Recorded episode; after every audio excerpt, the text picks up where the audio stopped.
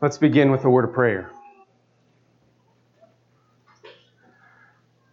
God, would you come like a fountain and pour out your Spirit into us, into me, that I would proclaim the excellencies of our Lord Jesus, our great King, our Savior. Help me to proclaim all that Jesus did and taught. May Christ be exalted in every word, and may every hearer here have a softened heart. May you have cultivated the soil of their hearts that this seed would go deep and dig roots down even deeper and shoot up to, to bring forth abundant fruit, a yield 30, 60, 100 fold. Use this little gathering of people to proclaim your supremacy over all things in Christ. Amen. In the fall of 1992, junior quarterback Ryan Leaf led his high school football team to the Montana State title. It was the greatest moment in his football career up to that point. He was the coolest guy in town tall, strong, successful. Kids wanted to be just like him. But not everybody liked him. He rubbed some people the wrong way with his confidence. But he didn't care. He had bigger dreams in mind than this small cowboy town in Montana could handle. So Ryan, when he graduated, was excited to escape the small minded people of Montana who obviously couldn't see his greatness. He went off to college in Washington State, where he became one of the best quarterbacks in the entire country. He led his team there to the national title game, which Washington State hadn't been to in 60 years. Ryan had great things ahead in his future. So great that he wanted them right away. He didn't wait to finish his senior year of college. He entered the 1998 NFL draft, where he was selected second overall, right behind Hall of Famer Peyton Manning. He signed a four year, $31 million contract with the San Diego Chargers to play football, quarterback in the NFL. His dream had come true. And that was the end of his football success. Ryan Leaf is known as the biggest bust in NFL history. He had a horrible attitude. He was the best, and he knew it. And he didn't need to practice, he didn't need to fix anything. And anytime there was a failure, he blamed it on his teammates. It was their fault that he was not doing so well. The game just became too much for him. And eventually, poor play and injuries led him, forced him to retire much sooner than he was ready to. Ryan's post football career then included many failed endeavors. He attempted a career as a financial advisor. He went back to college to get his degree in humanities. He tried out business de- development for a travel agency. He even began to write a sports column for his school, former school's newspaper online. Finally, after all of these failed, he returned with his head hanging low to his hometown in Montana. Defeated, trying to find his identity. Football had been everything to him, and he failed at that. Now he was nothing. Who was he? Perhaps the people back home wouldn't know, and he could still be somebody there. But shortly after returning home, Ryan was arrested for burglary, for theft, drugs.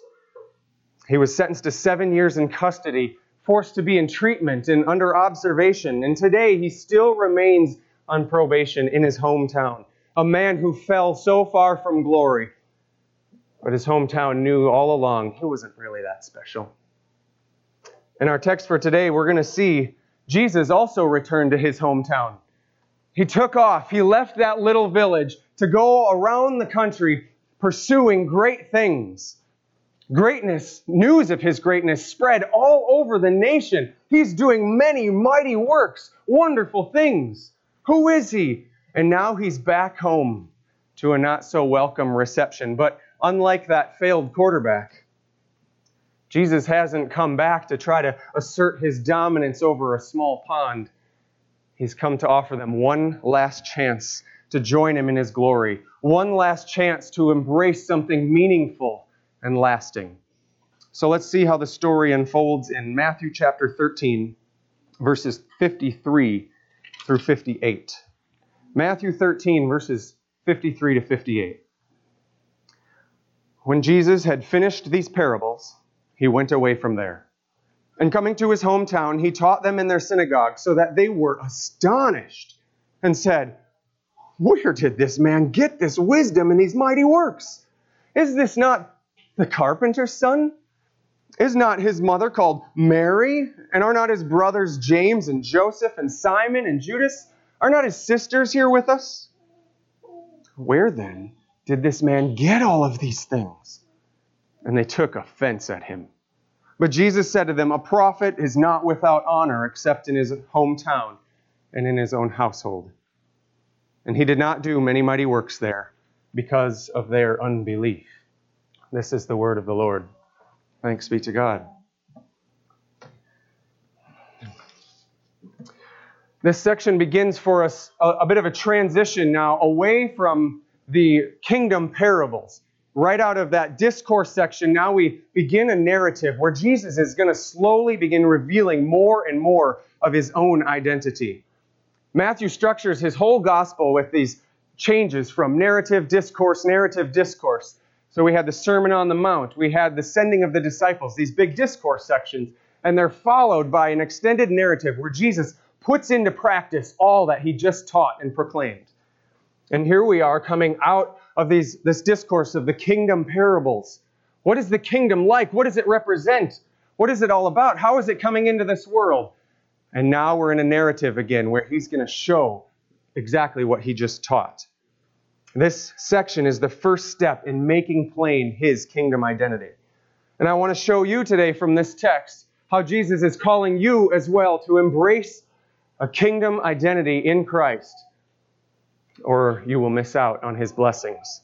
Embrace a kingdom identity in Christ, or miss out on his blessings.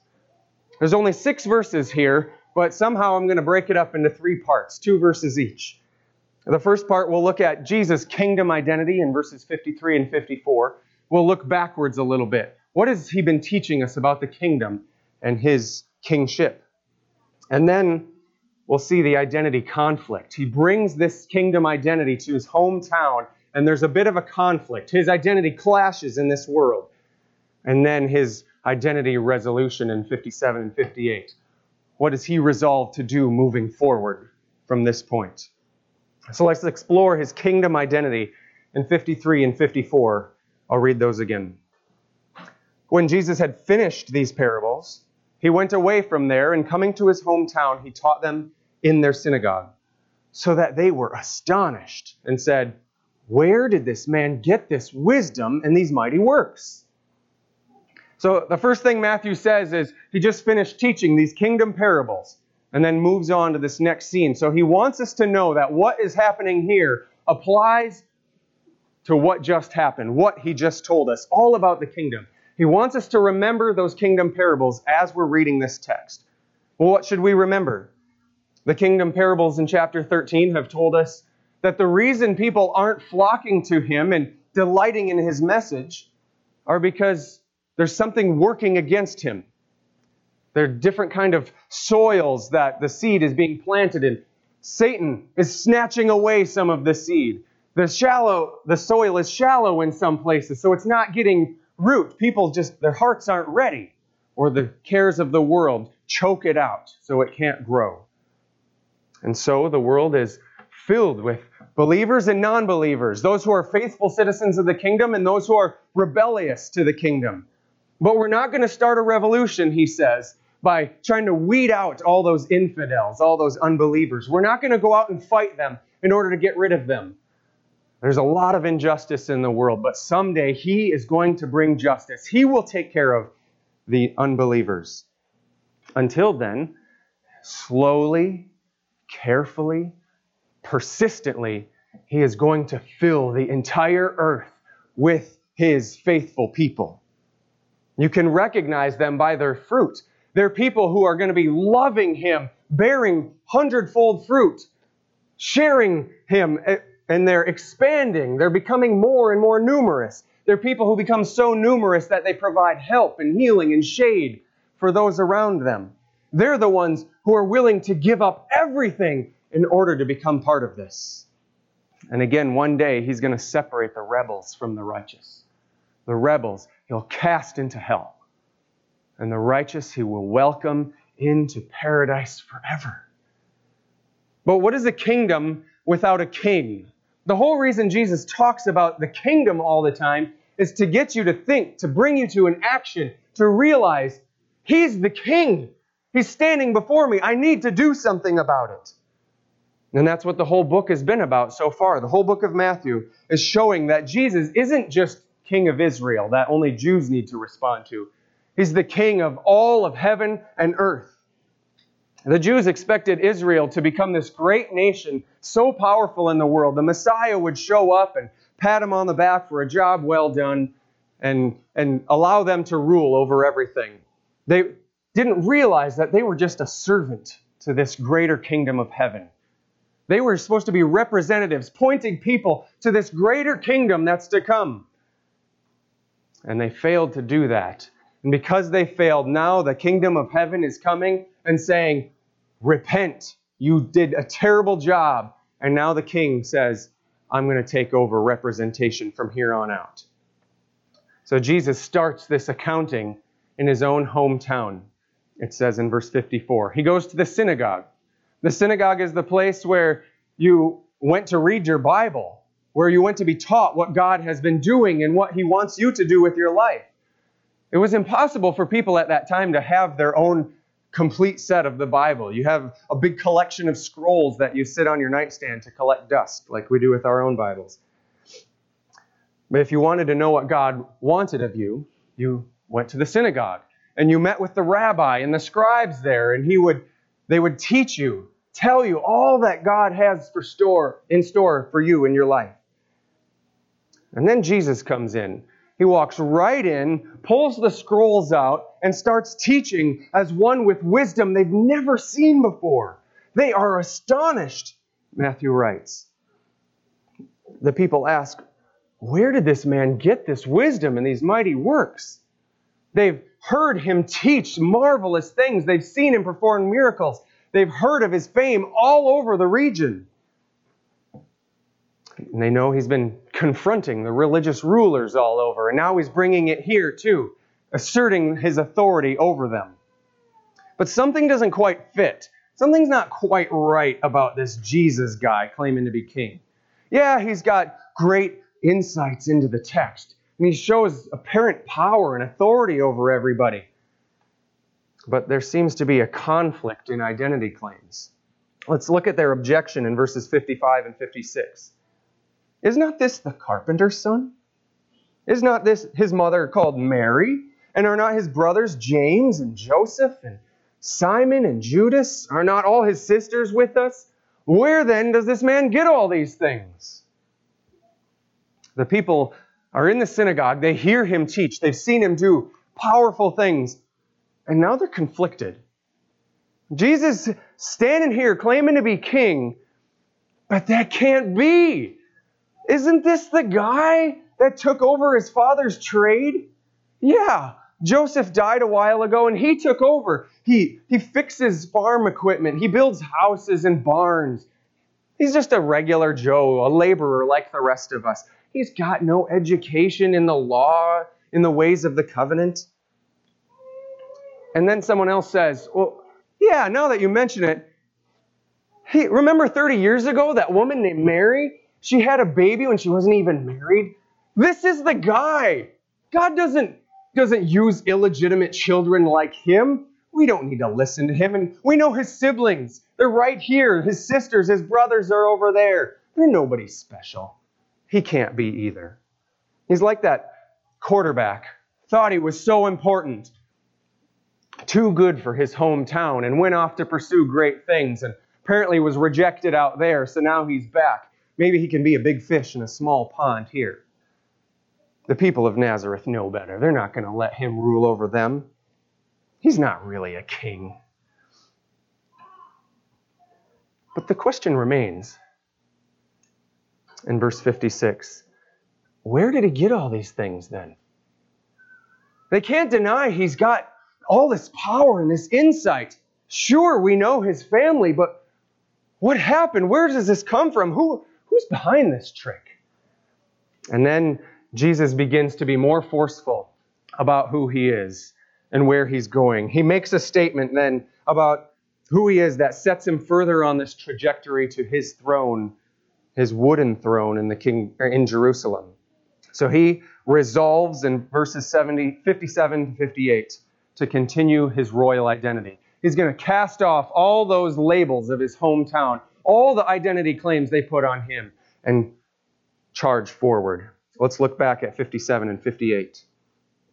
They took offense at him. But Jesus said to them, A prophet is not without honor except in his hometown and in his own household. And he did not do many mighty works there because of their unbelief. That first phrase there about them taking offense, that reveals what's going on here. The word offense that he Matthew uses means to be to cause somebody to sin, to lead someone to stumble. That doesn't mean he's at fault for it, but he leads them to a place where their sin can't handle it anymore. Their confusion has nothing to do with how smart they are, how connected with the people they are, and it has nothing to do with Jesus being nicer. Maybe if he was nicer, they would understand. Or if he was a little more careful to explain things, a little more sensitive. No, it's their own hard, sinful hearts that keep them from seeing the beauty of the King who's right in front of them. He's right there, he's glorious. And they want nothing to do with him. Why? What's so offensive about him? He teaches about the riches of the kingdom of heaven, and he offers it freely to any of you. He helps poor people. He feeds hungry people. He heals the sick and the suffering. What is so offensive about that? Well, it's offensive when it's your own sin and your own weakness that you realize is keeping you out. Oftentimes, when we're offended by something, someone brings an offense into our life, we get really defensive or we pass the blame we start to blame somebody else or we point at the person who brought that offense into our life. It's their fault that, that I feel this way.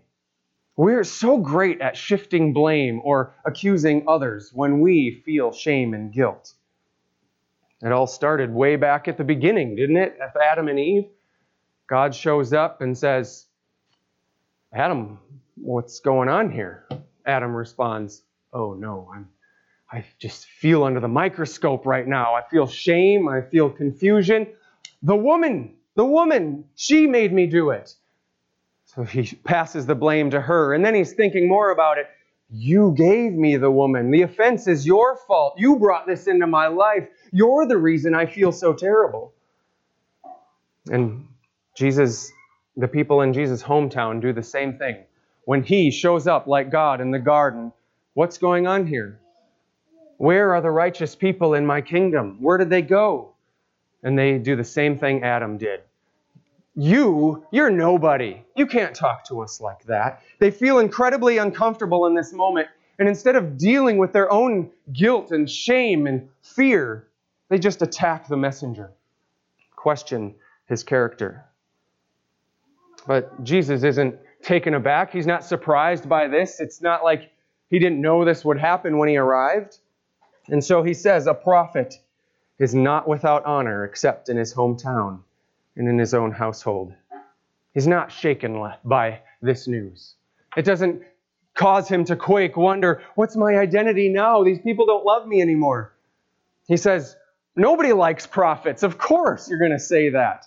Prophets always show up telling you what you're doing wrong, always making you feel bad about yourself. Jesus is just in a long line of prophets who were not welcome. Isaiah, one prophet, he was sent to preach to people who had ears, they didn't work. Go preach to people who won't respond.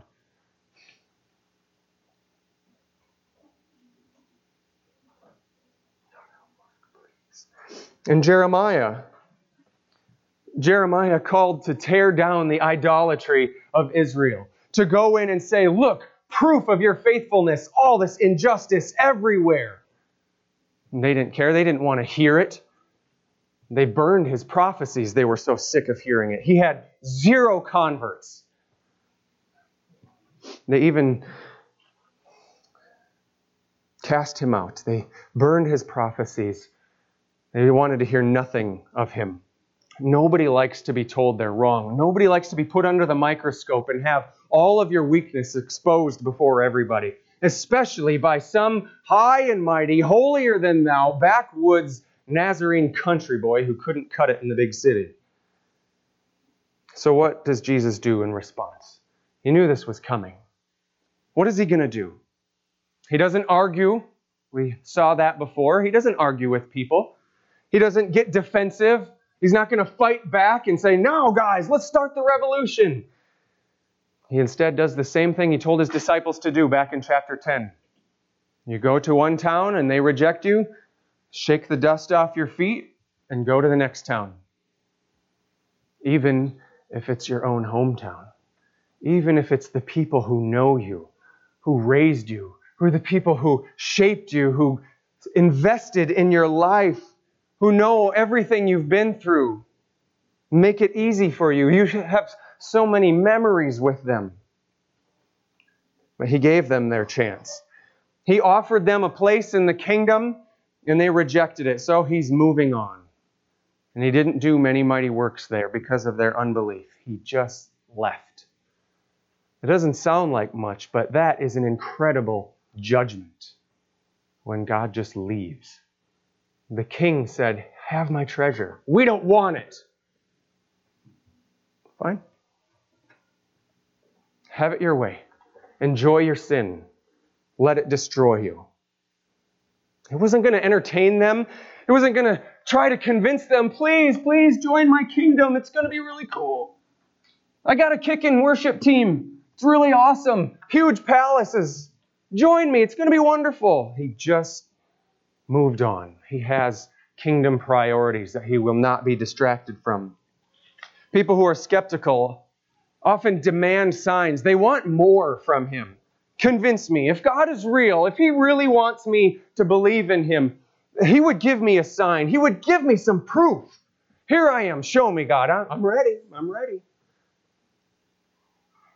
But Jesus won't cater to your selfish desires.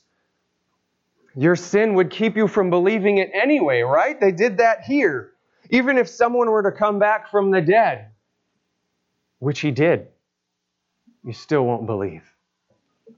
Jesus will not try to impress the kingdoms of the earth. He doesn't need your approval. He came to serve the purposes of the kingdom, and he is unmoved from his dedication to the kingdom, even at the cost of respect from his own hometown friends and family. But by his grace, he went to the next town, and the next town, and the next town, and he sent his apostles all over the earth, and here we are. Today, he brought it because his mission kept on going. He did not sway from his identity. He completed his mission, maintaining his royal identity until he was crowned on the cross with the crown of thorns and died and put in a tomb. But in his resurrection, he defeated every other kingdom in the world and he ushers his kingdom in and says, Have it today. Look, what more proof do you need? When you hear this offer, don't harden your hearts like his hometown did, demanding more signs, questioning his character. Submit to King Jesus, to his authority, and only through that submission will you then see his mighty works on display. If you don't surrender, you're going to miss out. Jesus faced opposition from the people who were closest to him but he was unmoved by pressure to define his identity by anything but his kingdom. He was steadfast in his kingdom identity. Will you be too? What will you allow to define your own identity? You have two options Jesus Christ and everything else, his kingdom or the kingdoms and cultures of this world the priorities he lays out in his word, or the whispers of your buddies and your friends? like the quarterback who lost his football star identity. Anything else is going to be a failed attempt at finding lasting, satisfying, satisfying meaning in your life unless you embrace your kingdom identity in Christ. There's many things in your life that are going to be calling, trying to define your identity. Your buddies at the fire station, the nurses at the nurses station who are gossiping, say, and you just want to be respected by them. Or your family who thinks maybe you've gone a little too far with this religious thing. Your homosexual desires in a society who says, just embrace them. Come on, it's okay. There's freedom there. That drive inside of you that says, I'm going to be known as a smart, successful, confident, independent person. Those who tell you because of your skin color, your ethnicity, you should probably behave this way or that. Or Satan will attack you. He'll bring doubts into your mind, trying to label you with your weakness and your brokenness. You're such an anxious wreck you will never amount to nothing. Oh, you're in your illness and your suffering, your disability, you're not useful to God. Your addiction, that, that defines you. That's who you are. When these things call in your life, what are you going to do? How will you avoid letting them define you? How are you going to fight back? Will you let them continue to have a voice, or are you going to be like Christ? Seek first the kingdom and his righteousness. Let Him define you. Embrace your kingdom identity in Christ. Say no to those things and walk away. Walk to Jesus. Embrace your kingdom identity in Christ. What does that look like for us? It means broadly letting the Word of God have primary voice in your life in shaping you. The Word of God open not collecting dust on your nightstand, but open in your hands, reading it. The Word of God as you dive into worship together, Sunday school, Bible studies, community groups, sitting down one on one with your brothers and sisters, opening the Word. Help me, help me redefine my life by Christ and His kingdom. Being vulnerable to your brothers and sisters in Christ, seeking guidance from your pastors when those old voice call, voices call back, you're just this guy. Come on back. Come hang out with us. Just give in one more time. You tell them off with the word of God and you run to the people that will support you.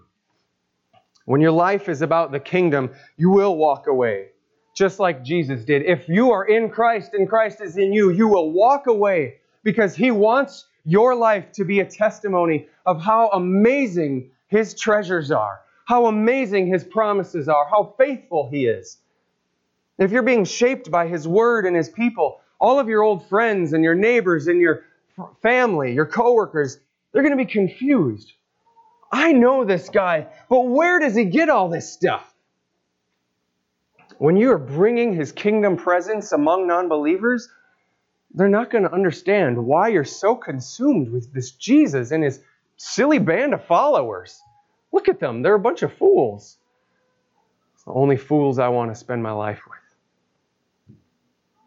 Maybe you're sitting here today kind of on the fence. You know you're being pulled back and forth. I should be at church more. I should be with those people more. But on the other side, these people are pulling me this way. But I love being with these guys too. I want, I want to be around them. It's so much fun. You might be wondering do I need to be that committed? Really? That committed. I hear you, Pastor Adam, but what you're saying kind of sounds like a cult. You want me to mold my entire life around Christ and His church? Yes, please hear that. Jesus said so in so many ways. Deny yourself, take up your cross, and follow me. Put your hands to the plow and don't look back. Seek first the kingdom and His righteousness the world will know you love Jesus by your love for the church. Your embrace of a kingdom identity in Christ is your primary witness to the world of His great worthiness, of His faithfulness to His promises, of your hope in all the joy He has set before you, the treasures of His kingdom, more than anything in this world. If you think about it, we're all in a cult of some kind. Cult is the root word of culture. Culture is the beliefs, the behaviors that shape who you are and what you do. That's what we're talking about here today. Which cultures will you let influence you? America's full of cults cult of self, cult of political affiliation, cult of sports, cults of careers. There's the weird cults too, the ones that have weird rituals and they wear holy underwear and drink Kool Aid. But those are only weird because they're so uncommon. The common ones aren't any more righteous or holy, pleasing to God. Which cultures are you going to let shape your identity? Christ is calling you today to surrender it all to Him, your entire identity. You can't have both. You can't have one foot in the kingdom and another over here in this other culture. You must have complete allegiance to Christ and His kingdom priorities. If you continue to find your hope, shape your identity, put your trust in anything else, when it's too late, He's going to say, I never knew you. Depart from me. Revelation says he will spit you out of his mouth.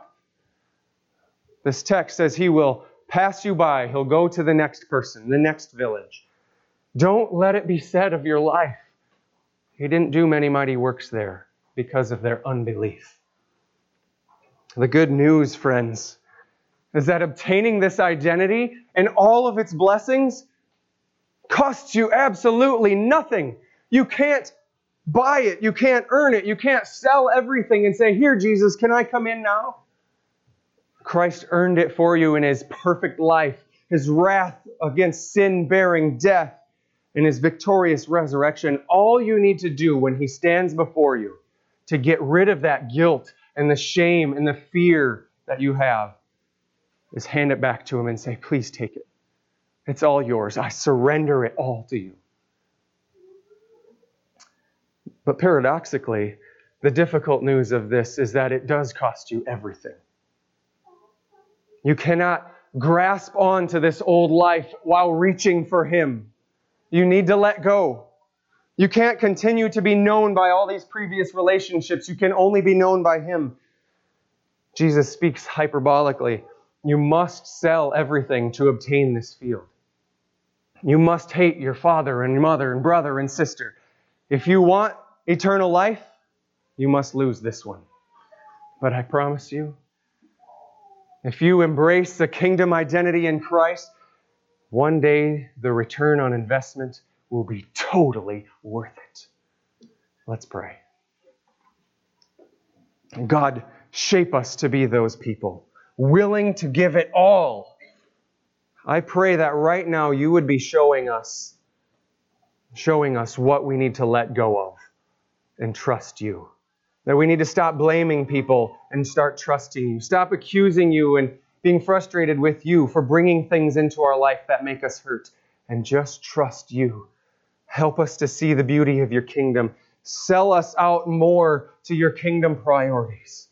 Make us bold by your Spirit to proclaim your truth and the worthiness and the joy in your kingdom. In his joy, he sold everything. God, make us the happiest people on the planet through the worst situations. That you would receive the glory, that people would look at us and say, Who are they? Why? Where did they get this stuff? And may you step in and display your glory, your beauty in such mighty ways that we can do nothing but gaze upon you and worship you and thank you and praise you. Lead us to that now. Lift our hearts and our eyes to give you all the praise. Amen.